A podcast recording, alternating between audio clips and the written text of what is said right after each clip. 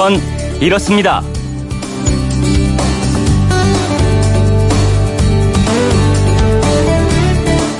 안녕하십니까, 오승훈입니다. 국회가 새로운 역사를 쓰게 됐다. 문희상 국회의장이 한 얘기입니다. 그동안 쌈짓돈, 눈먼 돈이라는 비판을 받아왔던 돈이죠. 국회의원 특수활동비, 특활비를 폐지하기로 결정하면서 한 발언인데요. 국회와 정부기관 등이 특활비로 쓰는 돈, 1년에 얼마나 될까요?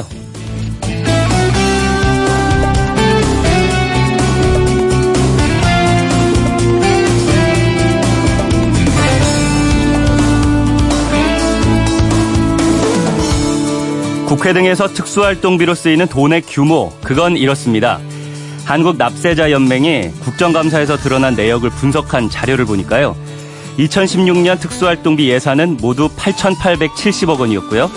2007년부터 2016년까지 10년간 쓴 돈은 거의 9조 원에 육박했습니다. 9조 원, 엄청나죠? 10년간 특활비를 가장 많이 쓴 정부기관을 봤더니 국가정보원이 5조 원 가까이 사용해서 가장 많았고요. 국방부와 경찰청도 각각 1조 원 넘게 사용했는데요. 그렇다면 이번에 특수활동비를 없애기로 한 국회는 얼마나 썼을까요? 올해 국회 몫으로 책정된 특수활동비가 약 63억 원입니다. 국회는 이 중에서 8월까지 집행된 돈은 어쩔 수 없고 9월부터 넉 달 남은 기간의 돈은 반납할 것이라고 합니다. 여야가 민심에 따라 이 결정을 내리면서 이렇게 밝혔더군요.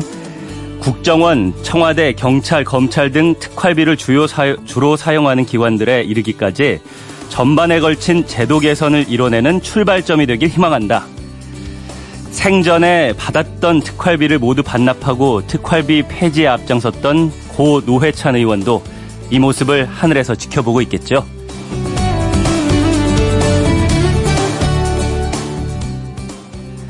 (목소리) 8월 14일 화요일 아침에 그건 이렇습니다. 오승훈입니다. 국회 특활비 전면 폐지 방안은 내일 구체적으로 발표될 예정인데요.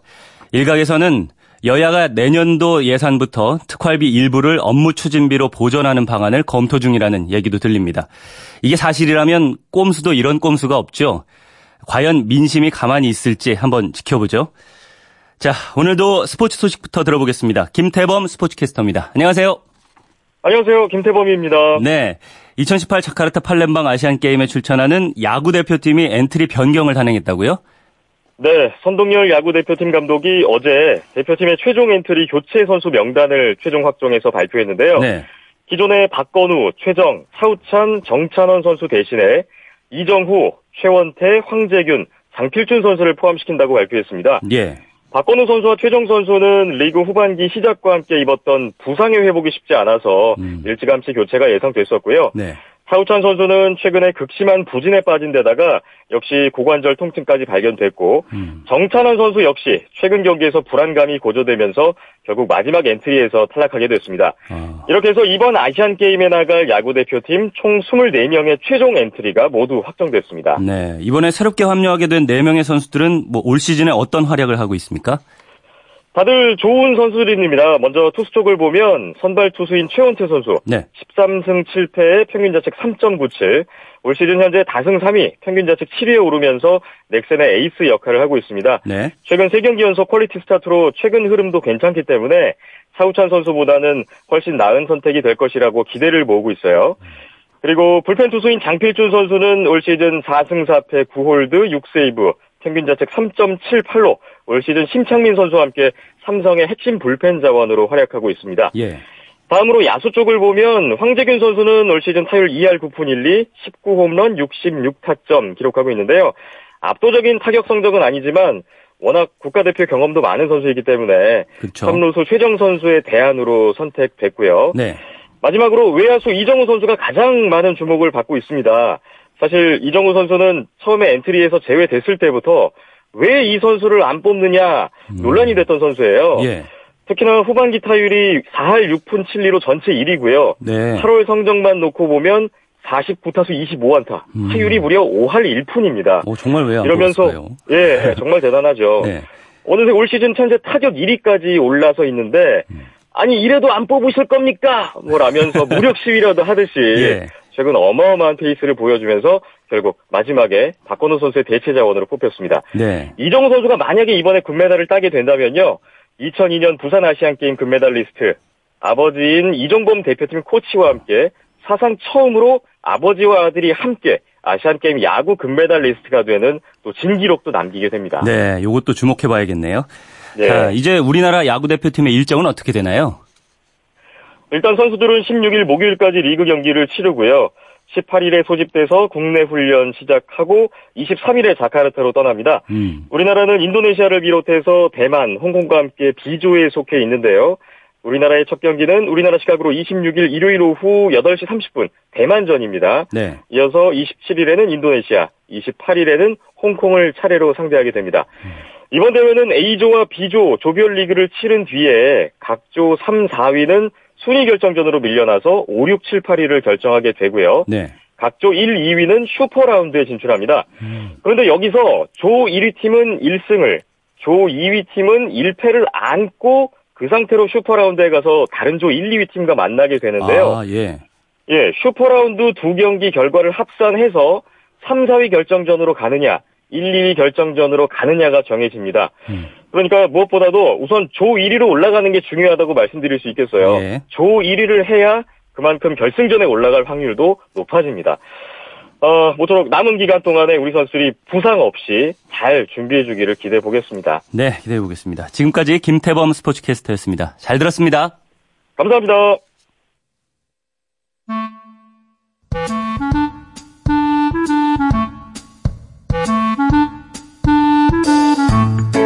오늘을 꽉 채워줄 생활 정보를 알려드립니다. 오늘을 채우는 여자 배아량 리포터 나와 있습니다. 안녕하세요. 네, 안녕하세요. 네, 오늘은 어떤 생활 정보 알려주시나요? 다음 주 목요일이 절기상 처서예요. 네. 그런데 아직까지 날씨는 한여름 중간에 머물러 있는 것 같은데요. 맞습니다. 오늘도 낮에는 전국 대부분 지역이 폭염 경보 기준인 35도를 웃돌 거라고 하더라고요. 오늘도요. 네. 111년 만에 찾아온 기록적인 폭염인 만큼 더위가 거의 재난 수준인데요. 네. 지난 11일까지 온열 질환 환자가 3,831명을 기록했고 사망자도 47명이나 됩니다. 네. 작년 대비 동기간 1,400명을 넘긴 건데 그래서 각 지자체에서는 폭염에 대처하기 위해서 무더위 쉼터를 운영하고 있어요. 무더위 쉼터는 더위에 잠깐 쉬어갈 수 있도록 만들어진 곳인데요. 네. 요즘은 밤에도 푹푹 찌다 보니까 24시간을 이용할 수 있는 잠자리 쉼터도 생겼거든요. 정확히 어떤 곳인지 어디에 있는지 알려드릴게요. 잠자리 쉼터라고 하면은 이름 그대로 잠을 잘 수 있는 곳이에요? 우리가 무더위 쉼터라고 부르는 건 운영하는 시간에 따라 세 가지로 나뉠 수가 있어요. 예. 오전 9시부터 오후 6시까지 열려있는 게 일반 쉼터고요. 밤 9시까지 운영되는 건 연장 쉼터, 또 24시간 이용할 수 있는 게 바로 야간 쉼터예요. 그러니까 잠자리 쉼터인 거죠. 네. 서울시 노원구에서 7월 30일부터 최초로 운영을 시작했는데요. 관내의 경로당과 체육관, 구청 대강당을 쉼터로 활용해서 운영 중입니다. 그렇군요. 이곳에는 이불과 베개 등 침구류가 구비돼 있고요. 또 만일을 위해서 안전요원 2명도 배치됐는데요. 네. 안전요원들은 상황을 살피면서 기준 실내 온도인 26도를 유지하고 조절합니다. 정말 잘 수 있는 곳이네요. 그럼 누구나 이용할 수 있는 건가요? 실제로 이곳을 찾는 분들이 많은지도 궁금합니다. 서울시 같은 경우에는 이번 여름 노원구를 시작으로 종로구, 중구, 동대문구, 또 강북구와 도봉구, 노원구, 영등포구, 그리고 성동구에서 진행하고 있는데요. 네. 앞에서 말씀드린 대로 이건 각 지자체에서 운영하다 보니까 조금씩 운영 방식이나 기준은 달라요. 네. 노원구는 이용할 수 있는 대상 기준이 기초 수급자를 포함한 저소득층 또는 독거노인이거든요. 그래서 주민센터로 방문하거나 전화를 통해서 신청할 수 있는데 그 대상자에 해당되는지 확인이 되면 그날 밤에 바로 이용하실 수 있는 거죠. 바로요. 네. 제가 노원구청 관계자에게 여쭤봤는데 노원구에서는 총 11곳이 야간 쉼터로 운영되고 있고요. 한 곳당 매일 20명 정도는 방문한다고 하셨습니다. 예. 그리고 종로구는 24시간 무더위 야간 쉼터를 누구나 이용할 수 있어요. 이용을 원하는 주민이라면 별도의 신청 없이 방문하시면 되고요. 종로구는 신청 없이요. 맞아요. 네. 그리고 이 방송 듣고 계신 분들 중에서도 한번 가보고 싶다라고 생각하신 분들 계실 거잖아요. 네. 운영 기준이 지자체마다 다 다르기 때문에 내가 대상자에 해당되는지 그리고 이용할 수 있는지는 관할 주민센터로 먼저 문의해 보시는 게 좋을 것 같아요. 맞습니다. 또 이번 여름에 전국에서 안 더운 것이 없는데 잠자리 쉼터는 현재 서울에만 있는 건가요? 반응이 좋다 보니까요. 지금 네. 전국적으로 늘어나고 있어요. 부산, 부천, 성남, 대구, 경기도 광주 등에서도 야간 쉼터를 운영하고 있는데요. 이용하는 분들의 반응도 좋고 또 앞으로 여름이 더 더워진다고 하니까 쉼터의 개수와 운영 시간이 더 늘어나고 있는 거죠. 네. 실제로 지난 6일 김부겸 행정안전부 장관이 노원구 잠자리 쉼터를 방문했고 현장을 살폈는데요. 행정안전부 자연재난대응과에 여쭤보니까요. 앞으로 관리가 잘 되고 또 주민들의 반응이 좋은 곳들을 폭염 대처 우수 사례로 삼아서 전국적으로 확대할 것을 검토한다고 합니다. 네. 아무래도 노인층이 온열 질환에 걸리기 쉬우니까 노인 계층이 많은 지역에 야간 쉼터가 생겨나면 더 이용할 수 있는 사람이 늘어나겠죠. 그렇겠죠. 이 잠자리 쉼터는 모든 곳에 운영하지는 않지만 뭐 낮에 누구나 이용할 수 있는 무더위 쉼터도 있지 않나요? 맞습니다. 사실 밖에 있다 보면 잠깐의 에어컨 바람에도 좀 살 것 같잖아요. 그렇죠. 전국 곳곳에 주민센터나 노인복지관, 경로당 복지회관, 금융기관 등 무더위 쉼터로 지정해서 운영되고 있어요. 네. 특히 편하게 도심에서도 갈 수 있는 곳이 전국 약 6천여 개의 은행 점포가 아닐까 싶은데요. 네. 이번 달 31일까지 무더위 쉼터를 운영하거든요. 쉼터로 지정된 은행 앞에는 무더위 쉼터라고 써진 안내판이 있어요. 오, 예. 또 몇몇 은행에서는 무더위 쉼터용 시금대라고 해서 시원한 얼음물 준비해 놓은 것도 있거든요. 볼일 없는데 들어가도 되나 망설이지 않으셔도 되고요. 안내판 확인하시면 편하게 들어가서 더위 식히시면 됩니다. 아, 망설이지 않으셔도 된다는 게 참 좋네요. 네. 또 강릉에는 올림픽이 열렸던 컬링장이 있죠. 예. 여기도 이번 달 31일까지 매일 오전 9시부터 오후 11시까지 무더위 쉼터로 무료 개방합니다. 네. 여기야말로 얼음 꽝꽝 얼려져 있으니까 더위에 정반대인 것 같은데요. 네. 특히 매주 화요일, 목요일은 1층 컬링장에서 무료 컬링 체험 프로그램도 운영되고 있어요. 여기 방문하시면 더위를 좀 재미있게 피할 수 있지 않을까 싶습니다. 네, 이번 여름 더위가 길게 이어질 것으로 예상된다는데 열대야로 쉽게 잠들지 못하는 밤에 잠자리 쉼터 방문하시면 그래도 좀 시원하게 보낼 수 있을 것 같습니다. 맞아요. 오늘을 알차게 채울 꽉 찬 정보였습니다. 지금까지 오늘을 채우는 여자 배아량 리포터였습니다. 감사합니다. 네, 감사합니다. SUV의 다이내믹에 대한 현대자동차 정동훈 연구원의 생각은? 때려박는 게 다이내믹이 아니거든요. 문제는 올라가는 RPM 반들이 아니라 상황에 맞게 변속이 잘 제어되고 있느냐죠. 투싼의 다이내믹은 이러한 세밀함일 것 같고요. 밸런스드 다이내믹 투싼 페이스리프트 출시 현대자동차.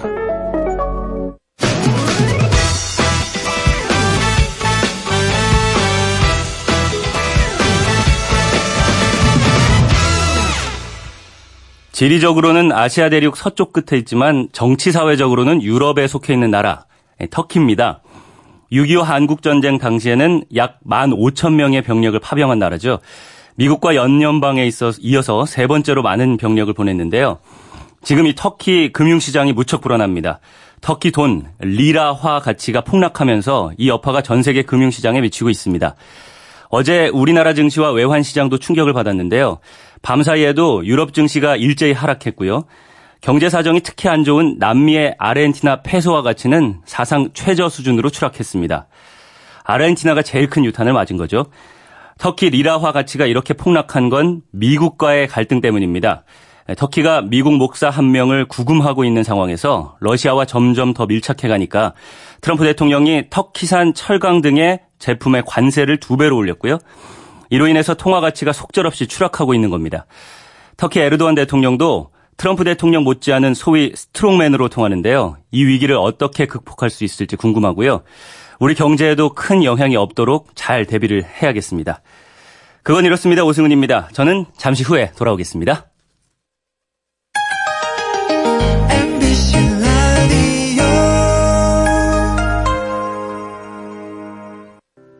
왜라는 말을 다른 나라 사람들은 어떻게 소리낼까요? Why?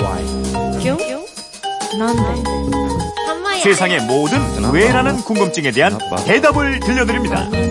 궁금증에 대한 가장 친절한 설명서. 그건 이렇습니다.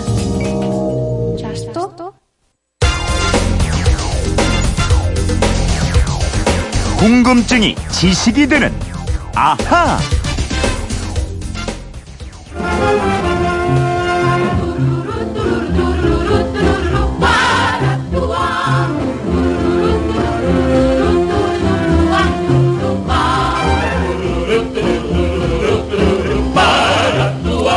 기억나세요? 이 MBC 장수 프로그램 웃으면 보기 와요가 시작할 때 나오던 음악인데요.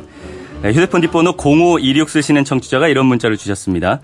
무표정하게 있으면 엄마가 웃어야 복이 온다고 합니다. 저는 괜히 웃고 있으면 사람이 실없는 것 같아서 잘 안 웃는 편인데 웃으면 진짜로 복이 오는 건가요? 아니면 그냥 웃자고 하는 소리인가요? 이런 내용입니다. 오늘도 MBC 이영은 아나운서 풀어보겠습니다. 안녕하세요. 안녕하세요. 네, 이영은 씨는 잘 웃는 편인가요? 아니면 남을 잘 웃기는 편인가요? 잘 웃죠. 잘 웃어요. 네. 네. 그런 것 같아요. 네. 오늘 근데 맨날 저한테 물어보시기만 하니까 네. 제가 한번 여쭤볼게요. 어, 예. 네. 우리나라 1세대 개그맨으로 아까 들으셨던 웃으면 복이 와요에도 출연했던 현역방송인 송해 선생님 아시죠? 송해 선생님 알죠. 네. 이분이 목욕을 하면 어떻게 될까요? 송해 선생님이 목욕을 하면요? 네. 아리송해인데. 아리송해? 이거야, 아니죠. 송해 선생님이 목욕을 하면 네. 뽀송뽀송해입니다. 뽀송뽀송해. 뽀송뽀송해. 아, 이거 네. 말 되네요. 네. 제가 하나 더 낼까요? 네. 네. 기후변화 때문에 우리나라에서도 열대 과일이 자랐는데요. 네. 이 과일 중에서 온도가 가장 높은 과일은 뭘까요? 제가 정말 좋아하는 과일이고요. 아, 왜 이렇게... 어렵게 이런 것만 질문을 준비해왔어요. 여름에 핫과? 이 과일이 없으면 못 살아요. 참외? 참외, 돔내 뭐 이런 거 아니에요? 아니죠. 아니죠.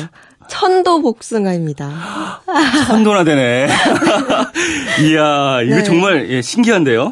좀 웃으셨나요? 말 되네요, 이거. 네, 네. 오늘 궁금증이 웃으면 복이 정말 오냐라서 네. 제가 간단하게 웃음을 드리고 시작을 했는데요. 예. 이게 알아보니까 웃음 효과가 정말 장난이 아니더라고요. 저도 이제 더 자주 웃어야겠다 생각했습니다. 웃으면 진짜로 복이 온다 이거예요? 네, 옛날부터 이런 말들이 있었죠. 소문 만복래, 웃으면 복이 온다, 또 일소일소, 일로일로, 한번 웃으면 한 번 젊어지고 한 번 화내면 한 번 늙는다. 근데 이 정도를 뛰어넘어서요. 우리를 살리고 또 행복을 부르는 게 바로 웃음입니다. 그래요? 이 말로만 그러지 말고 근거를 대야죠. 뭐 과학적이고 의학적인 근거 말이에요. 아, 역시 과학의학 좋아하시니까요. 제가 한번 대보겠습니다. 네. 미국의 저명한 정신신경면역학자 리버크 박사가요. 심장병에 당뇨 합병증이 생긴 환자를 대상으로 1년간 연구를 했습니다. 네. 한쪽 그룹에는 매일 30분씩 주 5회 동안 재미있는 비디오나 TV 프로그램을 보게 했고요. 다른 한 그룹은 그런 활동을 전혀 안 하게 했더니요. 1년 후 재미있는 프로그램을 본 그룹 쪽 사람들은 심장병의 재발 비율이 현저하게 줄어들었다고 합니다. 아, 그러니까 재미난 프로그램을 보면서 웃은 것이 몸에 영향을 줬다. 네, 환자들이 웃을 때마다 아드레날린이 줄었는데요. 이 호르몬은 혈관을 수축시켜서 심장병을 재발하게 만드는 요인입니다. 아, 예. 근데 많이 웃었더니요. 이 호르몬이 감소했다는 거예요.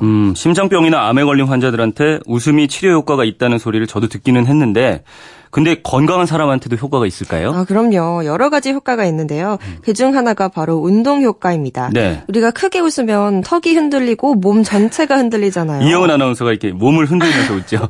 네. 더 웃기면 박수를 칠 때도 있고요. 네.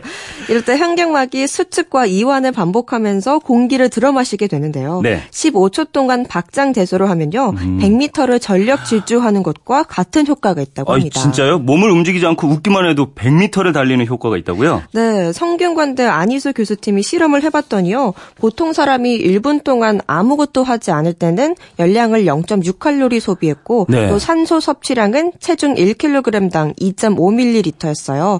근데 웃을 때는 2칼로리 소비에 산소 섭취량은 9ml였습니다. 그러면 웃으면서 가만히 있을 때보다 열량이 3배 이상 소모됐다. 네, 우리가 런닝머신 위를 1분 동안 걸으면 1.5칼로리, 달리기를 하면 5칼로리를 소비하는데요. 1분 동안 웃으면 1분 동안 걷기 운동을 하는 것보다 열량 소모가 더 많다는 실험 결과입니다. 네, 그러면 걷거나 운동할 시간이 없으면 웃으면 되겠네요. 그렇죠. 웃으면 평상시보다 호흡이 빨라지고 산소 섭취량이 늘어나고 심장 박동수도 증가하고 칼로리도 많이 소비되니까요. 예. 그래서 운동할 시간이나 여건이 안 되면 한바탕 1, 2분 정도 박장대소를 하는 것도 아주 좋을 것 같습니다. 운동 효과가 있다면 건강해지는 거니까 웃으면 복이 온다고 할 수 있겠고요. 다른 증거 또 있습니까? 물론입니다. 이번엔 일본 연구팀 얘기를 해드릴게요. 예. 마사오 요고라는 교수가 얼굴 표정에 따라서 온도가 달라지는지 측정을 했더니요. 네. 얼굴을 찡그렸을 땐 온도가 올라가고 또 미소를 짓는 것처럼 입모양을 이했을 때는 온도가 내려갔다고 합니다. 아, 찡그릴 때와 웃을 때 온도 차이가 생긴다. 이건 왜 그렇죠? 미소를 짓거나 웃을 땐요. 호흡이 활발하게 이뤄지고 안면 근육도 이완이 되는데요. 이때 정맥혈관의 열 교환이 활발하게 이뤄지고 떨어지면서 정맥 혈액 온도가 내려가는 거고요. 이러면서 뇌의 온도까지 떨어져서 기분이 좋아진다는 거예요. 네. 혹시 두환조결이라고 들어보셨나요? 두환조결이면은 뭐 머리는 차갑게 하고 발은 따뜻하게 하는 게 좋다 이런 건가요? 네, 맞습니다. 동양의 건강 비법 중 하나죠. 네. 옛날부터 전해온 말인데요. 자주 웃으면 얼굴과 뇌, 머리의 온도가 식혀져서 기분이 좋아지게 만듭니다. 그렇군요. 왜 이런 말도 있잖아요. 행복해서 웃는 게 아니라 웃으니까 행복해지는 거다. 진짜 그럴까요? 안면 피드백 가설이라는 아주 유명한 실험이 있어요. 네. 안면, 얼굴의 변화를 특정 감정을 나타내는 방향으로 조작을 하면요. 그 감정을 실제로 느낄 수 있다 이건데요. 아. 예를 들어서 볼펜 끝부분을 입술로 물고 있을 때와 볼펜 가운데 부분을 치아로 길게 물었을 때 느끼는 감정이 서로 다르다는 겁니다. 우리 뭐 아나운서 준비할 때 볼펜 가운데 부분을 옆으로 길게 물고 막 그랬잖아요. 이러면 입꼬리도 올라가긴 해요. 네, 맞습니다. 네. 반대로 입술을 오므려서 볼펜 끝을 물면 표정이 새초롬해지고 화가 난 것처럼 보이는데요. 네. 각각 이렇게 하고 같은 만화를 보게 하면요. 미소를 짓는 표정의 사람들이 만화를 훨씬 더 재미있게 봤다고 대답한다는 겁니다. 그러니까 일부러 미소를 짓거나 웃으면 상황을 더 재미있게 느끼고 기분도 좋아진다 이건가요? 바로 그겁니다. 가짜 웃음도 기분을 좋게 만들 수 있다. 이런 실험 말고도요. 웃음이 주는 효과는 굉장히 많습니다. 네. 오승훈 아나운서 혹시 그 펀 경영이라고 들어보셨나요? 펀 경영? 네. 네, 이거는 뭐 직원이나 고객들을 재밌게 웃게 만드는 경영. 이걸 얘기하는 거죠? 네, 직원들이 웃으면서 일할 수 있는 직장을 만들고요. 또 고객들도 웃으면서 상품을 사거나 서비스를 받을 수 있도록 하는 건데요. 네. 이런 펀 경영으로 성공한 사례는 무척 많습니다. 네, 지금까지 얘기를 듣고 보니까 웃으면 건강해지고 웃으면 성공한다 이건데 이렇게 웃다 보면은 행복해지는 거예요? 이런 조사 결과로 제가 답을 대신해 드릴게요. 예. 미국에서 제일 유명한 대학이죠. 하버드 대학교. 이 하버드 의대의 조지 베일런트 교수가요. 268명의 졸업생을 대상으로 1938년부터 2005년까지 무려 67년 동안이나 이어진 추적조사에 참여를 했는데요. 네. 이 졸업생들 가운데 성공한 사람의 공통점이 딱 하나 있더래요. 뭐죠? 웃음인가요? 아닙니다. 바로 역경을 극복했다는 점입니다. 예. 대부분 역경을 이겨내고 성공을 했는데요. 중요한 건 이 역경을 이겨내는 힘이 바로 유머, 웃음이었다는 겁니다. 아, 그러니까 한평생 뭐 일생을 살아가는 힘이 웃음에서 나온다. 이 소설가 양 기자의 소설이던가요? 슬픔도 힘이 된다는 소설이 있는데 웃음은 힘이 세다. 뭐 이렇게 정리할 수 있을 것 같습니다. 네. 0526님 궁금증이 좀 풀리셨죠? 많이 웃는 게 좋겠습니다. 준비한 선물 보내드리겠고요. 선물 받고 웃으세요. 이영은 아나운서 평소 궁금한 게 있는 분들은 어떻게 하면 되나요? 네, 그건 이렇습니다. 인터넷 게시판이나 MBC 미니 아니면 휴대폰 문자 샵 8001번으로 보내주시면 됩니다. 문자 보내실 때는 미니는 공짜지만 휴대폰은 짧은 건 50원, 긴 건 100원의 이용료가 있습니다. 네, 지금까지 궁금증이 지식이 되는 아하 이영은 아나운서였습니다. 감사합니다. 감사합니다.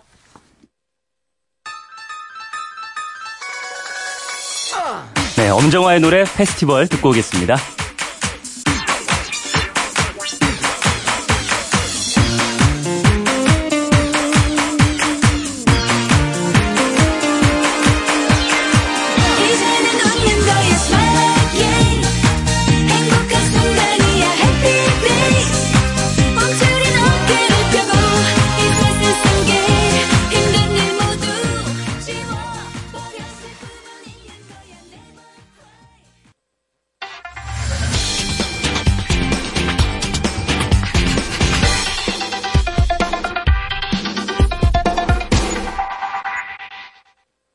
27년 전 오늘 8월 14일은 고 김학순 할머니가 위안부 피해 사실을 처음으로 공개 증언한 날입니다. 이에 올해부터는 8월 14일이 일본군 위안부 피해자 기림의 날이라고 해서 국가기념일로 지정을 했는데요. 궁금한 키워드를 알아보는 키워드 인터뷰 코너, 오늘은 특별한 날을 맞아 위안부에 대해서 이야기해볼까 합니다. 위안부 피해 할머니들의 이야기를 담은 영화 귀향의 조정래 감독과 전화 연결했습니다. 안녕하세요. 네, 안녕하십니까. 네. 국가기념일로 지정되고 처음 맞는 위안부 피해자 기림의 날이라서 감독님도 바쁘시다고 들었습니다. 네, 저도 오늘 이렇게 또 초대해 주셔서 너무 감사드리고요. 네, 네 저희가 감사하죠. 예. 네, 기림의 날 또 기념식도 있고 또 방송도 있고 또 저녁에는 또 인문예술 콘서트라고 해서 토크 콘서트가 지금 또 예정이 되어 있는데 네. 참 의미 있는 시간이 오늘 좀 많이 있을 것 같습니다. 아, 그 토크 콘서트는 뭐 어디에서 열리는 건가요 혹시? 네, 오늘 그 서울 대학로 예술가의 집이라는 곳이 열리는데요. 네. 그 한국문화예술위원회에서 기획을 한 그런 공연인데 제목이 좀 특별한 것 같습니다. 네. 오늘 일본군 위안부 피해자 기림의 날 특집 아직 돌아오지 못한 기억들이라는 그런 제목을 가지고 네. 이렇게 하는데요. 처음에 초반부에는 또 제가 또 국악 하는 이제 사람으로서 네. 또 공연도 판소리 공연도 같이 또 겸하고 그렇게 할 예정입니다. 아, 직접 연주도 하신다고요? 네, 제가 이제 그 나눔의 집을 가게 된 계기 자체가 예. 또 영화 감독이기도 하지만 국악 판소리 고수로서 갔었거든요. 그래서 제가 오늘은 제일 처음 2002년 함께 갔던 그 바닥소리 최영석 대표가 소리를 하고 저는 또 고수로서 북도 치고 해서 오늘 무대를 여는 그런 콘서트를 할 것 같습니다. 네. 아직 돌아오지 못한 기억들이라는 제목이라 하셨는데 이 귀향이 2015년에 개봉했습니다. 그 이후로도 꾸준히 위안부 문제를 알리기 위해서 노력하시는 걸로 알고 있어요. 오늘도 행사에 참여하시는 것도 그렇고요. 네. 언제부터 이렇게 위안부 문제에 관심을 갖게 되신 건가요? 사실은 저는 참 부끄럽게도 정말 관심이 없었다고 하는 것이 맞을 정도로 무지했던 것 같아요. 그러던 중에 뭔가 좀 의미 있는 일을 하자. 그래서 대학 졸업 후에 대학교 때부터 알았던 친구들과 함께 네. 국악봉사단 같은 개념의 그런 단체를 만들었는데요. 예.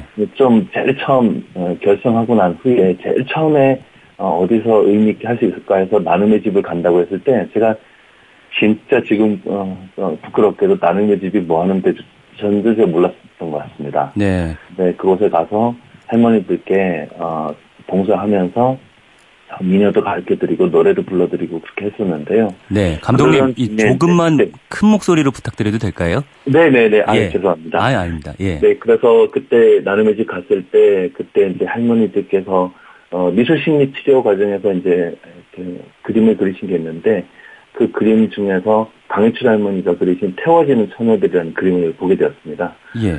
그 그림을 보고 제가 너무 충격을 받았고요. 그래서 그 그림을 바탕으로 할머니들의 증언집 그리고 할머니들의 이야기를 직접 말씀을 들으면서 이것을 영화로 만들어야겠다고 결심을 하게 됐습니다. 아, 영화하기로 결심하게 된 사건은 그러면은 그 그림이 예, 주된 네, 이유였네요. 네. 어떤 네. 그림이었는지 혹시 좀 설명을 해주실 수 있을까요? 네, 사실 할머니들께서 그리신 그림들 모두가 참 한 점 한 점 너무나 의미 있고 또 눈물이 나는 그런 내용들인데 네. 사실 태워지는 처녀들이라는 그림 자체는 처음에 봤을 때 제가 이해를 할 수가 없었어요. 그게 중앙에 보면은 많은 분들이 이제 그림을 보셨지만 그 사이에 가운데 어떤 그 소녀들이 예, 한복을 입고 이렇게 불에 타고 있는 그런 모습이 있고 네. 왼쪽에는 어떤 트럭에 이제 어떤 소녀들이 이렇게 몸을 씻고 또 거기 들어오고 있는. 그래서 이게 굉장히 뭐랄까 좀 다큐적인 그런 그림이랄까요. 그래서 예. 무슨 그림인지 인지를 못했는데 이거를 자세히 보니까 이게 이제 마치 홀로코스트, 그러니까 아우슈비츠에 끌려가서 가스실에서 수많은 그 유태인들이 돌아가셨잖아요. 예. 그런 것처럼 좀 몸이 아프거나 이러면은 바깥에 병원에 데려서 좀 치료를 해주겠다라고 이제 거짓말을 하고서는 사실은 그렇게 부대 바깥에 있는 그런 처형 장소에서 네. 그런 소녀들을 죽이고 있는 그런 끔찍한 그림이었습니다. 네, 이 그림을 통해서 이걸 영화로 만들어야겠다 결심을 하게 되신 거고요. 네, 그렇습니다. 어쩌면 영화의 기획부터 개봉까지 14년이 걸린 걸로 알고 있는데 저는요. 이 준비 네. 과정에서 할머님들은 어떤 이야기를 가장 많이 하셨는지요? 네, 저희가 거의 이제 매달 봉사활동을 가면서 할머니들 말씀을 들으면 저희 그때는 할머니들이 많이 살아계셨는데 네. 할머니들께서 제일 많이 하시는 말씀이 우리 이야기가 알려질 수 있도록 도와달라라는 말씀이셨어요. 예. 저희가 사실 할머니들께 뭔가 위로가 되려고 가서 봉사를 하러 간 거라고 하지만 오히려 저희들 할머니들한테 많이 위로를 받았고요. 그래서 너무나 당연히 그 각각의 위치에서 수많은 봉사자들이 지금까지 한 번 인연을 맺으면 평생 가는데요. 보통 네. 저 같은 경우에는 국악을 하는 음악하는 사람으로서 또 영화 감독으로 할 수 있는 일이 제주가 이제 이거밖에 없으니까 그때부터 이제 한번 해보겠다라고 한 것이 어느덧 14년이 걸려서야 예. 영화가 만들어질 수 있게 된 것 같습니다. 네, 그럼 개봉하고 나서는 어떤 반응을 보이셨나요? 사실 개봉하기 전에 이제 완성하고 그 배급사로 찾지 못할 때 할머니들께 제일 먼저 시사회를 하겠다고 약속을 하고 네. 드디어 만들어졌잖아요. 근데 막상 할머니들께 보여드리려고 하니까 너무 두렵고 겁이 나는 거예요. 그래서 정말 뭐 걱정 가운데 할머니들께 이제 나눔의 집에서 최초로 이제 시사를 했을 때 예. 보여드렸을 때 예, 할머니들께서 보시고 굉장히 많이 우시고 또 저에게는 정말 고맙고 너무너무 애썼다. 그리고 저 영화적인 내용이 굉장히 좀 충격적인 내용이잖아요. 예. 근데도 할머니들은 내가 겪었던 일의 100분의 1도 묘사되지 않았다. 하지만 이렇게 만들어줘서 고맙다라는 말씀을 했을 때 정말 저와 귀향 제작진들 굉장히 많이 울었던 것 같습니다. 그렇군요. 어쩌면은 뭐 슬픔이 다시 떠오르진 않을까 이런 걱정도 되셨을 것 같기도 한데 할머님들이 어쩌면 그걸 통해서 위로받았다 이런 생각을 예, 느끼신 것 같습니다. 이 말씀을 네. 들어보니까요. 할머니들은 요즘에는 평소에 또 어떻게 지내시고 계시나요? 뭐 어쩌면 네. 상처가 있으심에도 살아남으셨고 또 열심히 싸우시는 분들이니까 강할 거다 이런 생각은 드는데 말이죠. 네, 또 굉장히 강인하신 분들이시죠. 예. 지금 이제 평균 연령이 91세, 92세. 이제는 거의 몇 분밖에 살아계시지 않은 그런 좀 안타까운 그런 상황인데 그렇지만 또 할머니들께서 그렇게 긍정적이고 적극적이고 의지가 강하지 않으셨으면 이렇게 삶을 이어올 수 있는 게 그냥 그런 고초를 겪지 않아서도 사실 굉장히 강인하신 분들이고 살아계신 것만으로도 옆에서 너무나 큰 교훈을 주시는 것 같습니다. 그렇지만 제가 뵐 때마다 안타까운 것은 예. 지금 이제 시간이 너무 얼마 남지 않았다라는 것. 예. 그것이 너무 가슴이 아픈 것 같습니다. 네. 요즘도 할머니들과 좀 시간을 갖고 계십니까? 네. 며칠 전에 이제 8월 11일 날에 나눔의 집에서 기림의 날 행사를 미리 했습니다. 예. 네, 그때 이제 저희 귀향 제작진과 함께 참여를 했는데요. 또, 틈날 때마다 저희가 음악 봉사자로서 저는 개인적으로 공연도 계속 이어가고 있지만 저희가 그래도 일주일에 한 번은 꼭 찾아뵙고 할머니들과의 시간을 갖고 이야기를 나누고 그렇게 하고 있습니다. 네. 어쩌면 아까 말씀하신 그 시간이 얼마 남지 않았다라는 말씀이 참 와닿고 그래서 더 이제 찾아뵙고 계시다라는 생각이 드는데요. 지난달 1일에는 또 김복득 할머니께서 별세하셨습니다. 이렇게 한 분 한 분 돌아가실 때마다 참 마음이 힘드실 것 같아요. 뭐 같이 피해를 입으신 할머님도 그렇고 또 할머니 돕는 감독님도 그렇고요. 네.